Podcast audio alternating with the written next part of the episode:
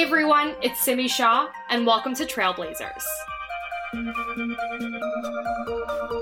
Through this series, we bring you trailblazing by South Asians and for South Asians.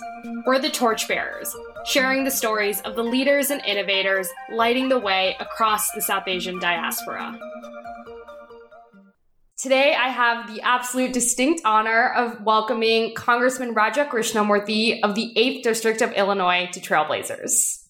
Good morning. Thanks for having me. So, first off, I will have to congratulate you on your recent win and have to ask I mean, how are you feeling in terms of your campaign success and, of course, the national outcome with the whirlwind it's been? Thank you for recognizing my victory. I ended up winning with 73% of the vote in a district that's not 73% Democrat. And so I'm proud of the fact that I won the support of a lot of Republicans, but also independents and, of course, Democrats. And I got reelected to my third term. So I went three for three on November 3, Simi. And that same night, obviously, uh, Joe Biden uh, got elected our president.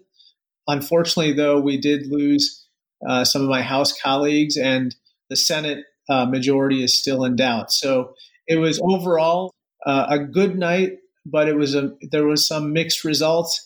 In my personal case, it was an outstanding victory. Yeah, absolutely, and congratulations again. I'm sure it's pretty crazy to reflect back now, given that this will be your third term in Congress. But you actually began your career studying engineering at Princeton, which was encouraged by your dad, I believe, who was an engineer. What encouraged you to pivot to the public policy world? So I had an inkling that I wanted to go into uh, government at some point and do something uh, in the way of public service. I didn't know in what form it would be. I didn't know uh, when it would be, but you know, essentially, it's it's shaped by my own life circumstances and you know just the enormous gratitude that I and my family feel to the government of the United States and so that really, more than anything else, uh, inspired me to want to try to give back.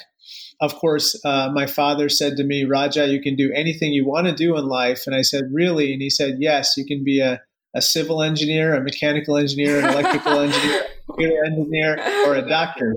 And so I ended up, you know, saying, Really? Wow, that's amazing. And then I got a, a bachelor's in mechanical engineering, which was actually the right thing to do. And it, I, I really enjoyed the study of engineering.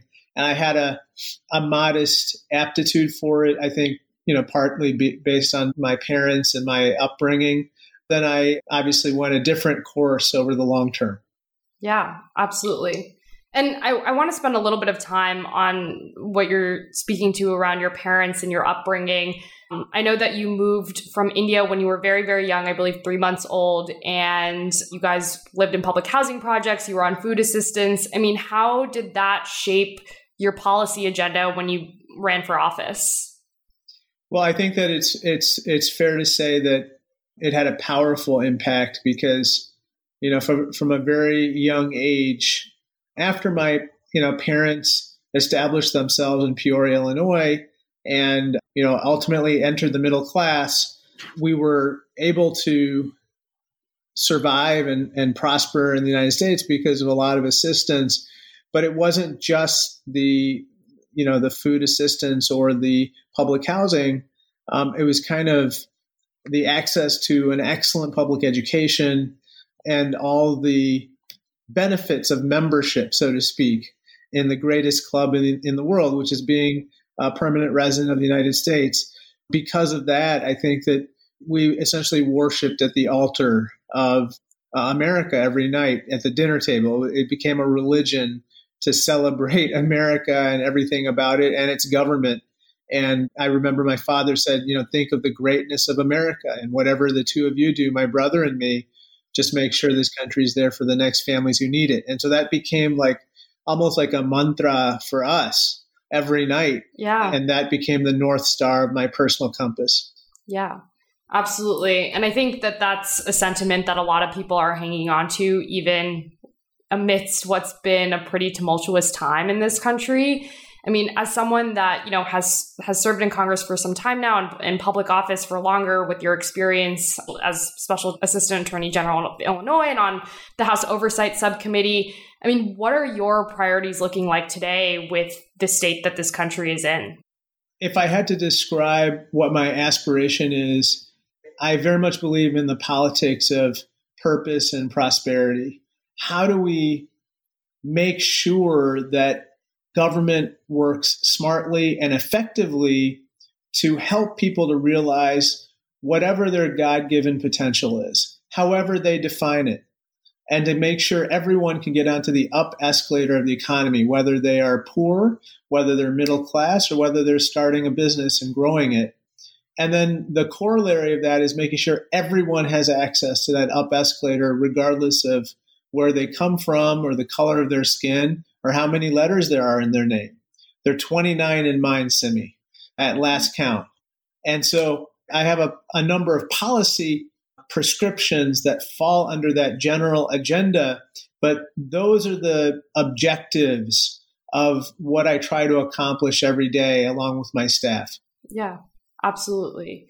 And again, I, I want to track a little bit further back in your career. I mean, I imagine to some degree that former President Obama had an impact on your political career tra- trajectory, just given that after graduating from Harvard Law, you spent some time working on his early campaigns. I mean, do you have any poignant memories with him that just really stick with you to this day?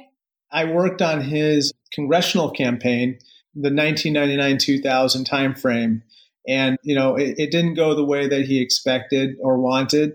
And then in 2002, I remember distinctly, you know, meeting him in his law office. So at that point, he was working in a a small a Chicago, I guess you could call it a civil rights law firm, but it's really a house. It was a house, and he his office was literally in the attic of that house. And so I went up there. It's like I think it was the middle of summer, and it was like a hundred easily 100 degrees or 90 or 100 degrees. He's sweating bullets while we're talking. It got to my uh, attention that, you know, he was basically saying, look, I have to pay off my credit card bills from the last race in, in 2000. He still had, I don't know, I think maybe thousands, maybe $10,000 worth of credit card bills that needed to be paid off. And so he was working those off and I remember he got a call as we were talking, and it was somebody who was the victim of domestic abuse.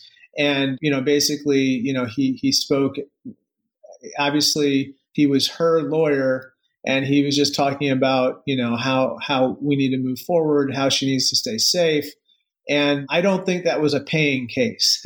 I think that was a pro bono matter uh, among the other matters that he took up and he had a briefcase. It was the ugliest briefcase I've ever seen. It was like a little bit shredded, like a hundred papers sticking out, and and those were the like the final exams that he needed to grade from his class at the University of Chicago Law School that he was teaching. So to say that he was juggling responsibilities is an understatement, but what it really illustrates is here's a person that's you know, dedicated to public service, dedicated to helping people, trying to put food on the table for his family and family and trying to pay down a lot of bills, which is kind of a middle class life. And so that is something that stays with me because you need people in public service who can relate to the struggles and the challenges that ordinary people face. And that way they know what needs to be done. And that's really important. Absolutely. And it's interesting because I, I know you're speaking to how, you know, the first race that you were involved with with him didn't go quite the way that he wanted. And, you know, as in most trailblazers that I've even brought on on this podcast, everyone's faced faced some losses in the early innings of their career. And in your case, you know, you lost the race of Illinois comptroller in 2020 by less than 1% of the vote. You, in 2012, you actually lost the race for the seat that you sit in today. I mean, how did those losses shape your 2016 run? Like, what motivated you to keep going? I didn't lose, Simi. I took the silver medal. The way I look at it is if you're going to bounce back from adversity, you have to look at it as You, you, you might win or you might learn. And I had to learn quickly kind of what my kind of areas for development were.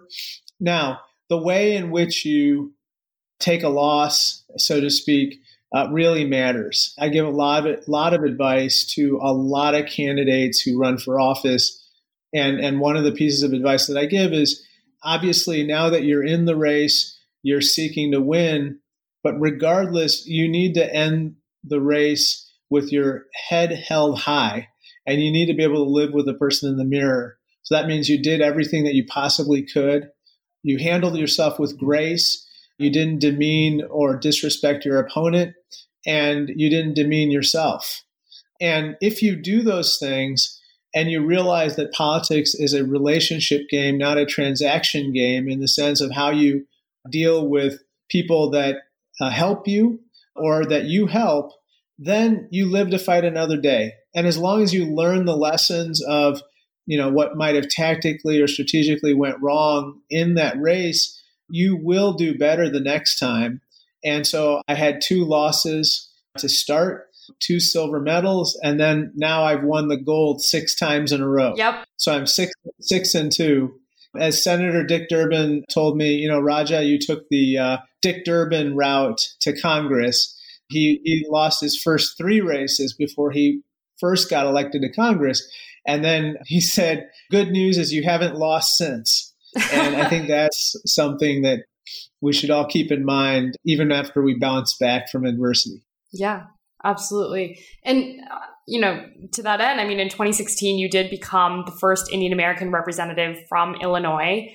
What did it mean for you to be able to represent your state and community in that way at the national level? It's, it's very special. And it's, it's actually, it's something that maybe doesn't hit you until you see the reaction and response from other people once you see it on the faces and in the messages and the greetings that you get, especially from people in India, by the way, you kind of realize that your campaign or your victory or your holding office is inspiring other people. And that causes you to kind of take your responsibilities even more seriously. And it reminds me to also help to mentor the next generation of people who are entering public service and to encourage more. That's really, really important. Not to mention basically trying to help as many people as possible, knowing that it's a privilege to serve. It's not it's not your right to be a congressman or anything like that. Yeah, absolutely. And and speaking to to that point on mentorship, what sorts of advice do you try to give to, you know, potentially other young South Asians who are interested in running for public office and paving a path like your own? Every person has their own unique journey. But what I say to people is you might uh, watch that TED Talk by Sir Ken Robinson.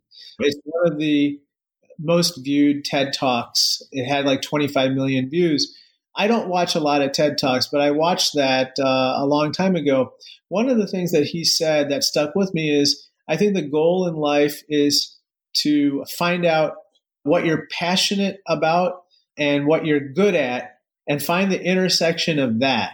And that's where you can really achieve excellence. And I tell young people, especially coming out of college or their post secondary education, first try to achieve professional excellence, however you define that, so that you can become self sufficient and independent. It's really important to uh, establish yourself and live in the real world, pay bills, have a boss, have deadlines, have clients, and quite frankly, have a family if that's what you aspire to, because that comes first, in my opinion. Um, you have to take care of your personal responsibilities as well as your professional responsibilities. You don't want to start running for office out of your parents' basement or something like that. It's just it doesn't make any sense. Then once you get rooted in your community and you kind of have a sense of what's going on in your community and the world around you, then you try to ascertain like what do you really care about? What is it that really floats your boat in the sense that you would work on this issue regardless of what responsibility you had, what leadership role you had, whether you were a foot soldier or whether you were the leader of the movement. do whatever you can to advance that cause. Once you do that, people really recognize it and a lot of doors open for you. And you can do that in any number of ways. You can be in appointed roles. You might run for office. I encourage people to think about that as well. But the main point is think about a cause bigger than yourself, work on that, and then exercise those service and leadership muscles so that you know when it's your time to, you know, take the next level of responsibility. I think that makes a ton of sense and is something that I even try to keep in mind about establishing myself before I get a little bit carried away about what my ultimate career trajectory might look like. And it's interesting to your point on causes. I mean, obviously, you've championed a lot of landmark legislation across both sides of the aisle relating to causes like the growing skills gap, the opioid ep- epidemic, especially among young people. How have you thought about how the different parties in Congress and, and just broadly in national politics are going to work together to solve some of America's biggest issues? I think it really takes identifying the, if you think of a Venn diagram of the issues that, you know, maybe Republicans and Democrats each care about, figuring out the intersection of that and working on those first. This is something, you know, I'm, I'm going to be meeting with Speaker Pelosi soon this is something I feel passionate about and, and, and advocate for, which is right now the American people desperately want things to get done. And I think that's what the election results spoke to. They're not so interested in messaging points or rhetoric. They're not super interested in people going into their corners. They are interested in compromise and achieving whatever can get done that would advance their priorities, and then later on dealing with some of the more thorny issues.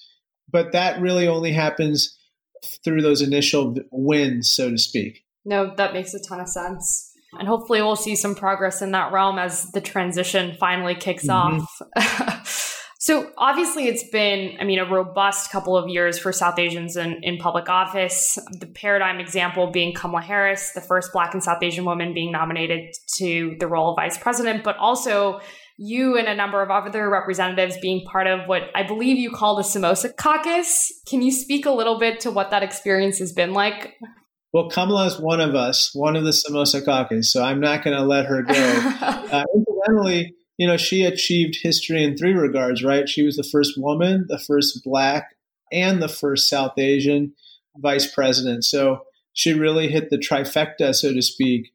In terms of the Samosa caucus, you know, it's basically the four of us in the House of Representatives of Indian origin. And interestingly, we were all elected the same night Donald Trump was. Wow. Unfortunately, for the last two election cycles, we have not grown. And that's kind of a long term objective. But we represent all parts of the political spectrum within the Democratic Party, and we really get along pretty well. But we, you know, have different kind of policy priorities. And so it's really good that there is that diversity even within our ranks. Uh, but most importantly, I think that hopefully we we continue to inspire others to enter public service. And we kind of come together when it counts for certain priorities that have been ignored in the past for the South Asian or the broader Asian American or really the entire community, such as immigration. Immigration, by the way, is one of the issues that I care deeply about and which I think represents what I call the killer competitive app that the United States has that very few countries possess. And we as South Asians, Indian Americans, etc., can very passionately, poignantly, and powerfully speak to the issue of immigration as being a huge win win win for us, people who are already here in America, and of course the country as a whole. And I want to spend some time on that because obviously this is called South Asian Trailblazers. I mean, what sort of impact has the South Asian community had with respect to your campaigns, with respect to how you think about policies? Can you share a little bit about that? They've had a huge impact. You know, my own uh, constituency comprises around 750,000 people, so three quarters of a million people. but uh, between 8 and 10% of the constituency is South Asian origin, uh, which is one of the highest concentrations in the country. Of course, the vast, vast majority are still white Caucasian. But the interesting thing is that the South Asian community, whether they're Indian origin, Pakistani, Bangladesh, Sri Lankan origin, have really established themselves and have established a good reputation and name, so to speak, for the community, such that the, the vast majority of the constituency is very comfortable electing an Indian American to Congress, even when they can't pronounce my name, by the way. And that I'm not joking. They they literally cannot pronounce my name, and they just know me as Raja at this point. These same South Asians have uh, supported me in other ways. They've worked on my campaigns. We had a lot of volunteers working on my uh, past campaigns. They've donated to my campaigns, been extremely generous, really everywhere. But most importantly, they have only asked for one thing, and that is be the best congressman that you can be. And in that request is kind of an eloquent appeal to the ideals of America. What does America represent? Make sure that we remain a land of immigrants, the free, the brave, the proud, the generous, the compassionate, the people that we were attracted to when we came to this country and that that appeal is really what animates and motivates me every day and to that end i mean it I think that's a testament to the fact that the South Asian constituency is becoming even more important in the US day by day. What do you say to South Asians who are still a little bit reluctant to get involved in politics and only concerned about issues that might directly affect them on a day to day basis? Well, there's this old you know saying in Washington D.C., which is if you don't have a seat at the table, you're on the menu during these last four years, I think each and every one of us can point to issues that were on the menu that we thought were previously off the menu or that would not be relitigated, whether it, it's an issue of immigration, which we just talked about, or whether it's with regard to public education and the need for excellent public schools for every child in America, whether it's the issue of what are the norms that should guide a dialogue or a discourse in our government and in our politics? Are we just going to allow for the the wholesale coarsening of the way that we talk to each other, the name calling and the mistreatment and everything else that goes with it? Those are the things that are on the ballot every time when you go to the polls that sometimes, you know, our South Asian American brethren may not see directly, but now I think they're realizing, and I think their their numbers are increasing in terms of the people that are uh, number of people who are voting, their frequency, their willingness to vote in primaries and in general elections and at the local level. That's very important, and I think it's it's improving. Well, thank you so much for that sentiment and, and, those thoughts, Congressman. I mean, I know we're all really excited to see where your career heads next. And again, thank you so much for joining me on Trailblazers today. Well, Simi, great to see you again. And I just want to tell everybody out there please get involved. We need you now more than ever. We need your talents and energy and, and, and wisdom and ideas. If there's ever a time to act, and to engage in public service, it's now. So thank you. Absolutely. Thank you so much. Okay. Take care.